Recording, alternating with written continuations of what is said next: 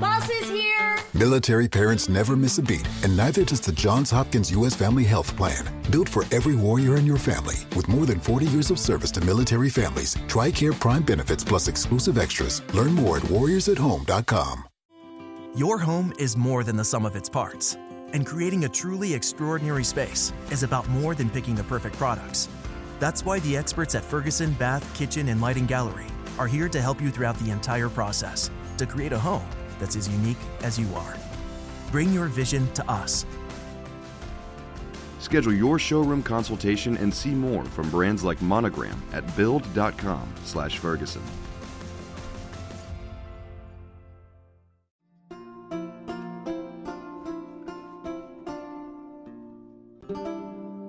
Era il 15 novembre 1952.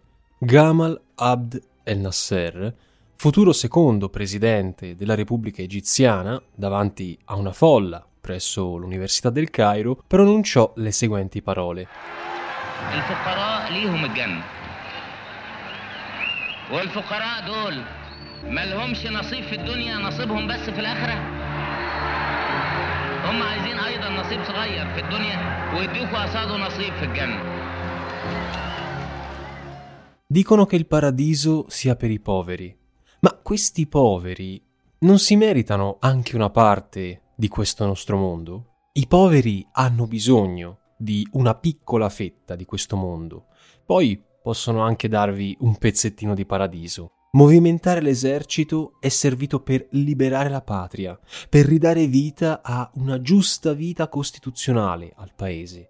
E tra tutti i nostri obiettivi vi è proprio quello di garantire al popolo totale libertà, così che nessuno possa privarsene.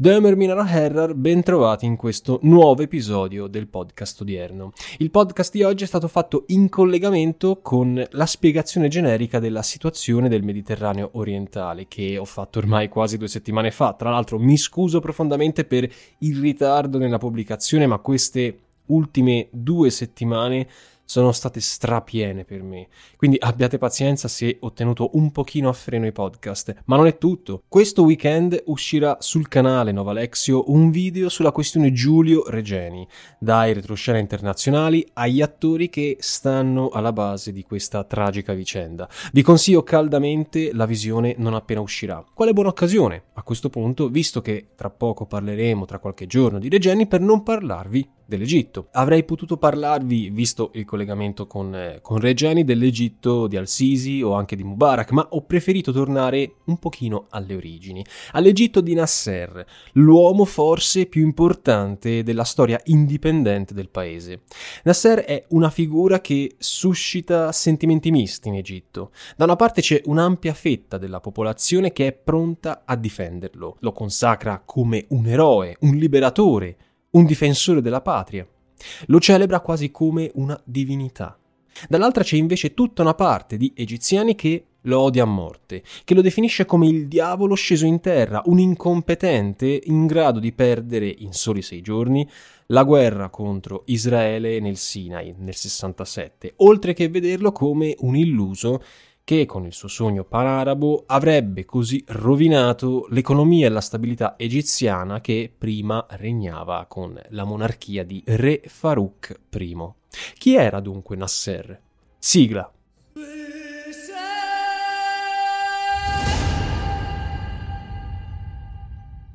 Quattro mesi prima del discorso che abbiamo sentito a inizio podcast, il 23 luglio 1952, i liberi ufficiali avevano preso già il controllo del paese tramite un colpo di Stato e detronizzato re Farouk. Farouk era sovrano che faceva riferimento alla dinastia di Mehmet Ali. Mehmet Ali chi era? Era il padre fondatore dell'Egitto moderno. Quando penso a Mehmet Ali mi viene sempre da sorridere perché se ci pensiamo un attimo bene, pensiamo anche al background di Ali, Ali è considerato il padre della nazione dell'Egitto, quando in realtà però lui stesso oggi non sarebbe neanche egiziano a dirla tutta perché Ali è nato in Grecia, nella Macedonia storica, visto che nacque la metà del Settecento in un paesino sperduto nel nord della Grecia, a Cavala. Questo ci fa capire quanto l'identità egiziana fosse ormai diluita in un mix di etnie e domini. Non si trattava più dell'Egitto del 3000 a.C. e anche a dirla tutta già allora l'Egitto puro e, e, e duro non era mai esistito. Comunque, scacciato Farouk, che preso dalla paura scappa via dal paese insieme alla famiglia, la monarchia viene dissolta e nei primi anni 50 in Egitto viene dichiarata la Repubblica con a capo Muhammad Naguib. I motivi che condussero a destituire, a togliere di mezzo Farouk, il re, furono molti, ma essenzialmente la voglia di togliere di mezzo un sovrano troppo incline al dominio inglese, come anche l'aumentata presa di coscienza popolare nazionalista, aveva dato agli egiziani lo stimolo di supportare questa cellula di militari ribelli. All'inizio erano circa otto questi ribelli. Poi però col tempo mettono su un esercito e riescono a soverchiare il potere. Come detto, il primo presidente è stato Naguib. Naguib eh, era un comandante che, senza neanche manco farlo apposta, somiglia un pochino al meccanico di mio padre, il meccanico di fiducia. Però, davvero, scherzi a parte, Naguib sarebbe stato destituito due anni dopo eh, dal soggetto principale della nostra puntata di oggi, cioè Nasser. Ad ogni modo c'è un particolare interessante che riguarda la presa di potere dei liberi ufficiali, Interessante anche il nome, liberi, liberi dalla monarchia. Il particolare interessante è che da questo momento in poi il paese sarà sempre nelle mani della classe militare, dell'establishment militare, una caratteristica che, come vedremo anche a breve nel video di Regeni, non abbandonerà mai il paese. La classe militare, ragazzi, non era sorta dal nulla, ma era stata coadiuvata dagli stessi inglesi, nel mentre che questi governavano le sorti del paese, dell'Egitto. I liberi ufficiali si erano quindi originati a partire dall'esercito nazionale egiziano. Ma chi ce l'aveva messo l'esercito nazionale egiziano se non che i britannici? attraverso il trattato anglo-egiziano del 1936. E cosa c'è di interessante in questo trattato? Beh, che con il trattato anglo-egiziano del 1936 si poneva fine al controllo del Regno Unito sulle questioni esclusivamente militari dell'Egitto, ad eccezione ovviamente del canale di Suez che, come vedremo, rappresentava un passaggio strategico per i britannici per poter raggiungere le colonie indiane senza dover per forza di cose circumnavigare l'Africa. Ecco, con l'ufficializzazione di un esercito de facto egiziano in mano a egiziani e non britannici, le accademie militari perdono il loro carattere elitario e vengono aperte a una maggiore fascia di popolazione, a tutti quei giovani delle classi medie, tra i quali vi era lo stesso Nasser, che non vantavano certo eh, una gioventù benestante, una, una vita, diciamo, dignitosa. Anzi, lo stesso Nasser aveva dei genitori profondamente poveri, il padre era un piccolo addetto anonimo delle poste, insomma, nulla di particolare. Ma ad accomunare Nasser con eh, i suoi colleghi militari erano le idee, tutte profondamente impregnate di nazionalismo. Difatti, la formazione di un esercito non più costituito soltanto da inglesi o comunque da latifondisti e borghesi benestanti aveva trasportato all'interno delle gerarchie dello Stato l'ideologia nazionalista che voleva in primo luogo la liberazione dall'oppressore inglese. È in questo quadro che i liberi ufficiali si vanno a formare. Il 1936 con il trattato anglo-britannico può essere quindi visto come una delle tappe fondamentali della storia recente egiziana, ovviamente militare, ma comunque anche quella politica, dove vengono creati i presupposti per dar luogo al colpo di Stato che dal 52 avrebbe poi dichiarato libera la Repubblica Egiziana. Inevitabilmente questo poi avrebbe avuto anche dei riflessi anni più avanti, anni a noi contemporanei, su quanto successo con Mubarak, Morsi e infine Al-Sisi, cioè i tre presidenti ultimi del, dell'Egitto.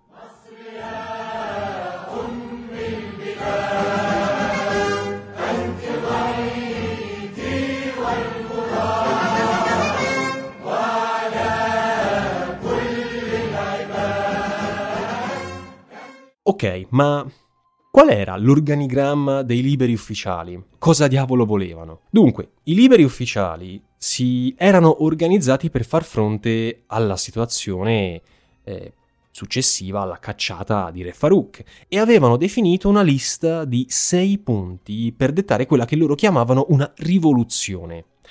Ora vedremo meglio che più che rivoluzione si tratterà di un colpo di Stato e vi spiegherò anche il perché. Comunque, tra i punti fondamentali da ottenere per i liberi ufficiali c'erano questi qui, ve li elenco. Non è che mi piacciono tantissimo le liste, però torna comodo in questo caso. Numero 1. La distruzione del colonialismo e dei suoi collaboratori egiziani. Farouk era soltanto il primo in lista. Numero 2.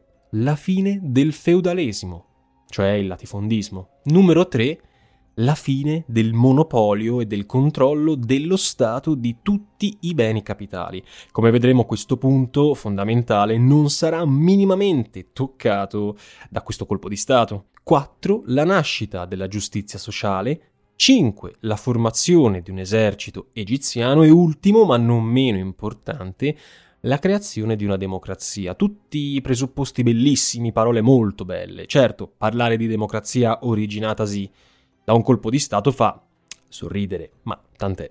Comunque, torniamo un attimo al termine colpo di Stato e rivoluzione, perché quando molti parlano di Nasser, dei liberi ufficiali, si parla sempre di rivoluzione. Attenzione, Nasser, che prenderà definitivamente il potere nel 56, nei suoi discorsi pubblici utilizzerà, è vero, sempre il termine, e mi si scusi per il mio arabo terribile, Tavra, cioè rivoluzione. Ma in realtà in molti hanno preferito vedere la presa di Nasser come un colpo di Stato militare, un coup d'état, come si dice in francese. Ma cosa intendiamo noi con colpo di Stato esattamente, altresì detto come colpo militare? Schematizziamo un pochettino. Ripeto, odio le liste della spesa perché semplificano troppo, specialmente quando si parla di storia, di geopolitiche e anche di storia contemporanea. Però in questo senso ci aiutano un attimo a vedere visivamente, visto che siamo, stiamo facendo un podcast e non avete neanche l'appoggio dell'elemento visuale, di immagini, di video a vostro supporto, può dare una mano. Allora, per inquadrare quando un'azione è un colpo di Stato, è necessario che questa avvenga tra funzionari dello stesso Stato. In questo caso parte dell'esercito si scontra con la monarchia. E qui ci siamo. Poi le conseguenze sono essenzialmente in un semplice cambio di leadership, nulla di più. Nel caso di un colpo di Stato i benefici concreti per il popolo sono inizialmente assenti, Inoltre, con il colpo di Stato c'è di solito un potenziamento vertiginoso dell'apparato burocratico e della polizia. E quarto e ultimo punto, per colpo di Stato non sono previsti atti di violenza di grande vastità. Già, potrà sembrare strano, ma qualora invece ci sia una violenza generalizzata, ecco, in quel caso il colpo di Stato tende più che altro a diventare una rivoluzione perché accompagna tutta quanta la società, che è un qualcosa di più profondo e radicato, un tentativo di mutare non solo i rapporti politici, ma anche l'economia e la Costituzione. In Egitto nel 52 non abbiamo nulla di tutto questo eh, nel 52 abbiamo un qualcosa di molto più silente, un colpo di Stato. Un colpo di Stato che non stravolge a 360 gradi la struttura del paese. Per carità, dopo Nasser avremo sì un, un, Egitto diverso, ma è un Egitto figlio del suo tempo che per necessità di cose si, si, è evoluto, ma non è irriconoscibile poi così tanto da quello instaurato da Farouk 20 o 30 anni prima. Teniamo comunque a mente il carattere silenzioso dell'Egitto, perché è questo uno dei suoi tratti principali che ancora oggi noi possiamo trovare nelle attività di politica estera dell'Egitto. Possiamo infatti vedere la politica estera del Cairo questo all'epoca, diciamo, dopo, eh, dopo Nasser, con Sadat in poi, come l'opposto di Ankara. Quella turca, la politica di Erdogan oggi, per esempio, è muscolosa, lo abbiamo detto nel vecchio podcast, è desiderosa di farsi vedere come un bullo di quartiere, come un prepotente che spalleggia destra e sinistra chiunque in nome del sogno di una rinascita ottomana. Quella egiziana invece come dire, passa sottotono, è più subdola, e ferocissima in casa, ma docile, mansueta al, al di fuori dei confini, almeno in apparenza. Poi, per carità, non parliamo di eh, Turchia in presenza degli egiziani, visto che c'è un astio geopolitico tra le due parti enorme. Comunque, torniamo a Nasser. Stavolta andiamo un pochino più avanti di qualche anno, nel 56, quindi due o tre anni dopo la presa di potere dei, eh, degli ufficiali. L'anno, vale a dire, della sua ascesa politica come presidente della Repubblica. هل الاساطير نفعت معانا سنه 56 ولا بتوع المظلات صرفوا 100 مليون جنيه وطلعوا بحسرتهم Oggi la volontà del popolo ha vinto. Il popolo egiziano ha provato al mondo intero che lavora per gli scopi della sua rivoluzione. Oggi ognuno di voi può percepire che il principio della cooperazione e dell'amore hanno vinto. L'Egitto è diventato una volontà sola, da nord a sud, un'unica intenzione, un'unica fede. Your home is more than the sum of its parts, and creating a truly extraordinary space is about more than picking the perfect products. That's why the experts at Ferguson Bath, Kitchen, and Lighting Gallery are here to help you throughout the entire process to create a home that's as unique as you are.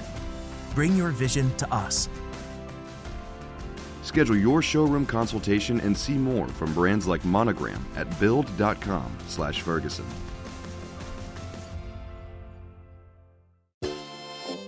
To those who visit Mickey D's for their favorite breakfast item and then go somewhere else for coffee, give this Mickey D's brew a second chance. The glow up was real. Try any size iced coffee brewed with 100% Arabica beans for just 99 cents until 11 a.m. And pair it with a savory sausage McMuffin with egg for $2.79. Prices and participation may vary, cannot be combined with any other offer. Ba da ba ba ba.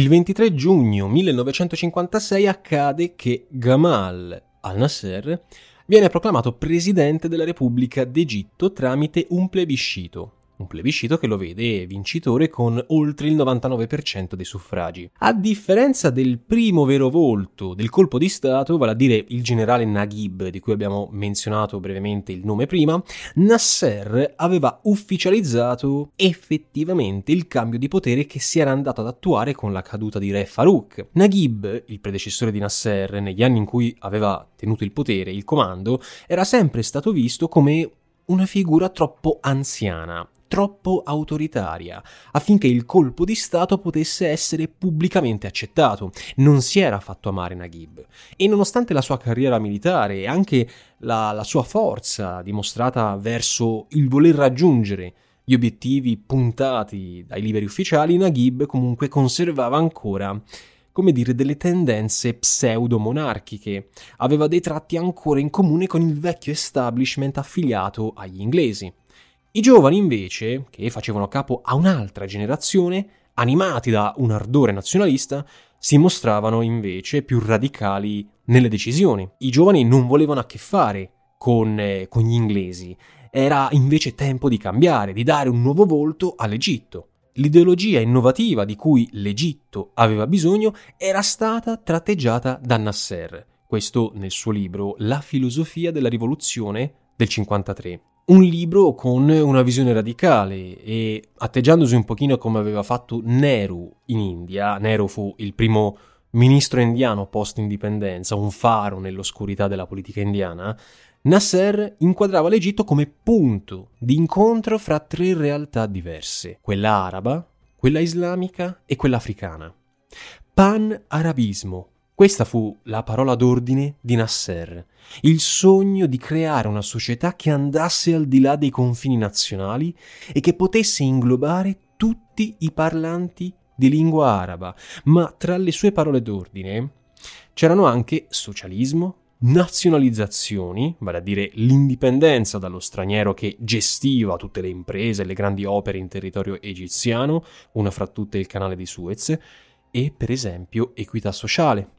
Questi obiettivi divennero parte di una filosofia politica che sarebbe poi passata alla storia con il termine di nasserismo. Diversi sono stati i fattori che hanno reso possibile l'attuazione eh, di questo nasserismo. Primo fra tutti l'instaurazione di un governo autoritario, caratterizzato dal culto del leader e dal controllo diretto di ogni benché minimo aspetto della società, dello Stato, questo da parte dell'esercito. Senza questi presupposti, senza un esercito forte, noi oggi qui non staremo a parlare di Nasser, ma analizziamo un attimo gli aspetti principali della politica, dell'economia e della società egiziana sotto Nasser, perché questo ci dà la comprensione di quanto quest'uomo, nel bene o nel male, sia stato importantissimo per l'Egitto che noi oggi conosciamo.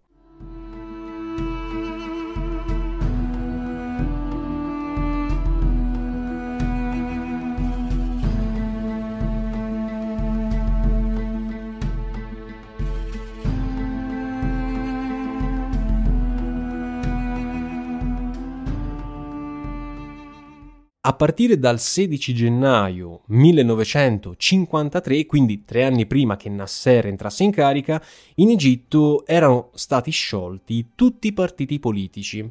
Una bella premessa. A distanza di una settimana venne fondato il partito unico Unione della Liberazione. Liberazione ovviamente dagli inglesi, con Nasser posto a segretario generale. Da questo momento in poi il monopartitismo, senza altre concorrenze politiche, avrebbe caratterizzato nel bene o nel male l'Egitto e una volta che Nasser sarebbe diventato presidente, questi si sarebbe sempre rifiutato di dare via libera ad altri partiti nel caso in cui questi partiti non avessero, prima di tutto, giurato fedeltà assoluta e lealtà incondizionata al primo ministro, al presidente, alla classe politica insomma sottoposta a Nasser. Questo è il lato oscuro di Nasser, quello dell'autoritarismo. Dunque, una volta aboliti i partiti, mm, nel 1953, tutto il potere confluisce nelle mani dei militari, di fatto smascherando le vere intenzioni dell'esercito. Il loro colpo di Stato poteva anche essere stato dettato dalla volontà di porre fine al vecchio regime monarchico e stabilire un ordine sociale, ma in sostanza tutto ciò che l'esercito fece fu quello di accentrare sempre di più il potere nelle sue stesse mani, cosa che fu ancora più evidente sotto Nasser. Difatti quello che Nasser in ambito politico interno fece non fu quello di alimentare una nuova politica instauratrice nel paese. Nasser fece come il burattinaio fa con eh, il burattino, svuotò lo Stato e lo rese una bambola, asservita al suo volere, limitandosi ovviamente a mantenere in piedi una macchina propagandistica con cui comunicare slogan alla gente. Socialismo, panarabismo, antisemitismo, antiimperialismo divennero le parole chiave di questa propaganda che gli organi di stampa, i consigli cittadini, le riunioni politiche, i mercati stessi traboccanti di persone utilizzavano. Nasser fu un grandissimo comunicatore che con eh, le sue parole riuscì a fare breccia nei sentimenti oppressi degli egiziani. Eh, Nasser aveva una retorica favolosa. Mm, se andate a vedervi un video magari a caso anche su YouTube di Nasser, dei suoi discorsi sottotitolati, vi renderete conto di quanto fosse capace di far sognare le persone, a tratti far rimpiangere le persone della miseria della classe politica odierna, specialmente anche noi italiani, di una classe politica miserabile, ma quello è un altro discorso ed effettivamente basta poco per farci rimpiangere il passato. Ecco, Nasser si poneva al centro di tutto, grazie alla sua forte personalità, alla sua forza comunicativa con la quale trasmetteva le sue idee alle masse, comunicando con loro con fare paternalistico e usando spesso il dialetto egiziano piuttosto che l'arabo standard, così da accorciare le distanze tra il popolo e la classe dominante e permettere al popolo di identificarsi in lui. Nasser era stato in grado di creare una sorta di culto del leader, ben prima ancora che ci fossero cultisti come Gheddafi o Saddam. Così forte questo culto che il suo slogan tipico Siamo tutti Nasser era diventato un tormentone tra la gente.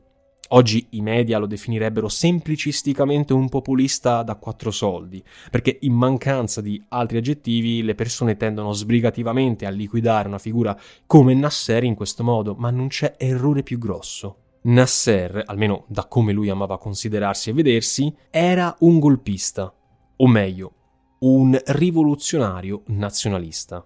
Mettere nelle mani dei militari la burocrazia e l'amministrazione egiziana furono gli strumenti principali che il nuovo Rais utilizzò per controllare in modo capillare l'intera società. Al-Sisi oggi, come anche Mubarak, come anche Morsi, anche se Morsi ha fatto un pochino un fail e non è che è durato tanto, hanno ripreso esattamente quanto iniziato dal nostro amico Nasser. Quanto all'esercito egiziano, l'esercito non aveva semplicemente il ruolo di difesa, di difendere i confini nazionali, ma rappresentava esso stesso la rivoluzione dei liberi ufficiali.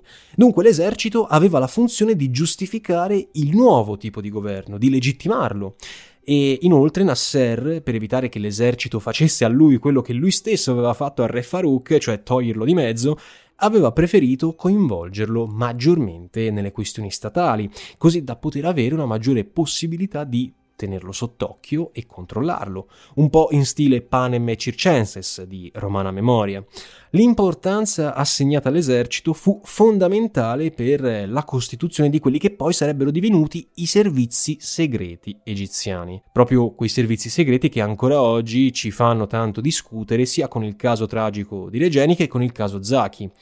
Ancora oggi l'Egitto è considerato una caserma a cielo aperto. Ecco, questo termine, questa struttura, anzi meglio, si origina negli anni di Nasser.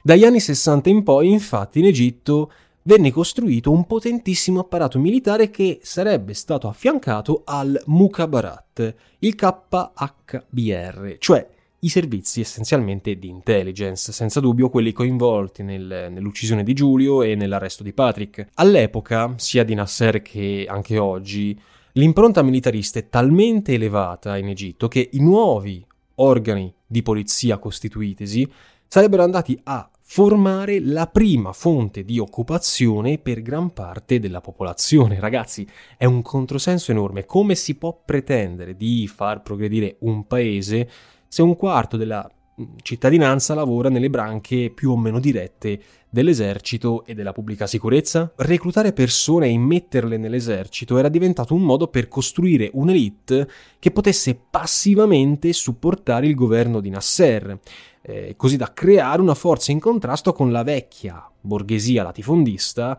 che regnava durante l'epoca di Farouk. Nasser pensava, se io metto tuo figlio o tuo fratello in un posto di rilievo degli uffici amministrativi, ad esempio della marina egiziana, sono sicuro che difficilmente tu potrai ribellarti a me, perché io ti do lo stipendio, io ti do il pane. Insomma, il simbolismo per eccellenza del nepotismo e della corruzione. Ma eh, Nasser eh, per gli egiziani non fu solo questo, fu molto altro. Nasser con eh, i suoi piani voleva essere un leader di riferimento. E lo divenne. Nasser divenne una figura di spicco non soltanto in Egitto e Medio Oriente, dove era considerato alla stregua di un eroe per la lotta allo straniero, ma in tutto quanto l'Occidente, che guardava a lui come il leader di riferimento africano grazie ai suoi maggiori conseguimenti politici. Primo fra tutti e ne parleremo un attimo meglio più avanti, la nazionalizzazione del canale di Suez nel 1956, oppure la nascita della Repubblica Araba Unita, il sogno che coronava il pan-arabismo di Nasser, oppure ancora la costruzione dell'Alta Diga di Aswan, un'opera architettonica monumentale, immensa, con cui incrementare la fornitura di energia idroelettrica nel paese, anche se a scapito della stabilità ambientale dell'intera zona. In termini di politica economica, per farsi largo tra la folla e ottenere un consenso schiacciante, almeno nelle prime fasi del suo governo, Nasser agì da vecchio volpone. Sapeva bene che l'Egitto aveva necessità di cambiare, di trasformare la sua economia. pena il diventare un paese fallito, un pochino come la Somalia o molti altri stati inseriti nel contesto africano. L'Egitto, come gran parte dei paesi della zona nordafricana e medio orientale, nel primo periodo post-indipendenza, quindi fino più o meno agli anni 70, adottò una politica economica fortemente statalista, che permise eh, a paesi come l'Egitto, ma non solo, anche altri tipi di paesi emergenti, di sviluppare un settore economico la cui crescita era tra le più alte al mondo.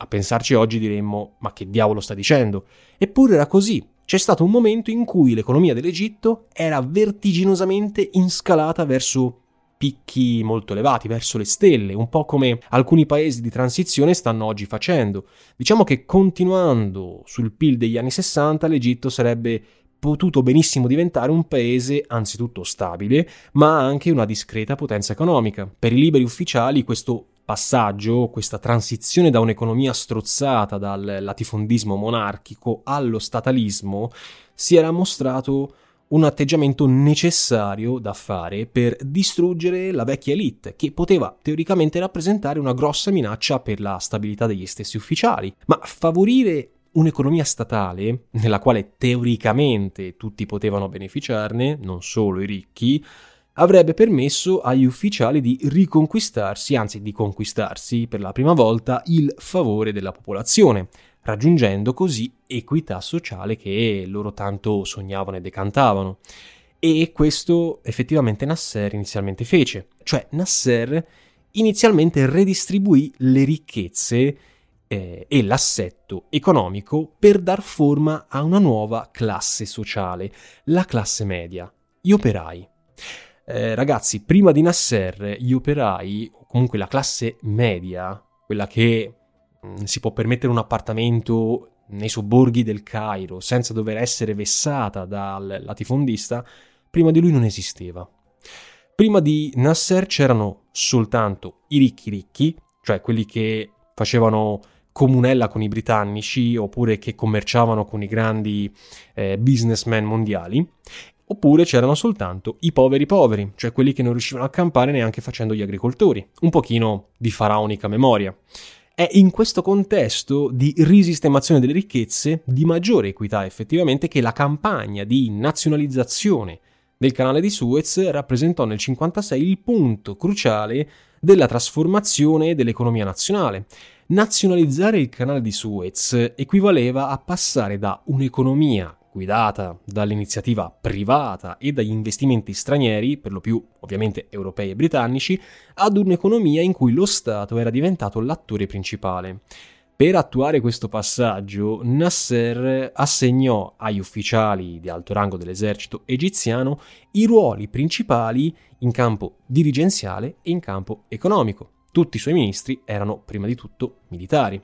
L'esercito, insomma, era diventato una sorta di tutore per la nazione, ma come ben sappiamo, sulla carta i propositi sono sempre buoni, a Natale siamo tutti più buoni, Nasser lo era ancora di più, però Nasser era soltanto uno e intorno a lui c'era una classe di individui che aveva ideali pragmatici molto meno nobilitati. E così sotto la copertura dello slogan Il popolo controlla tutti gli strumenti di produzione, la corruzione e il clientelismo si fecero strada tra gli ambienti politici e militari legati all'economia egiziana. Quella stessa corruzione e quello stesso clientelismo che oggigiorno noi ancora vediamo negli stessi apparati burocratici dell'Egitto deforme di Al-Sisi.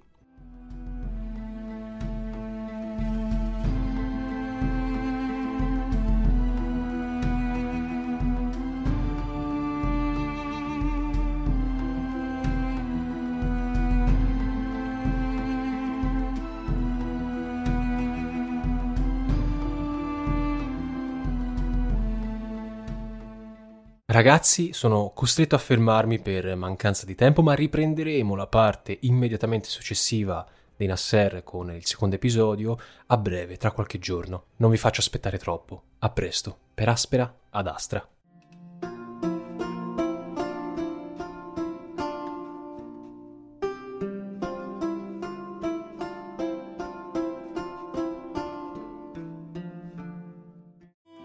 Your home is more than the sum of its parts, and creating a truly extraordinary space is about more than picking the perfect products.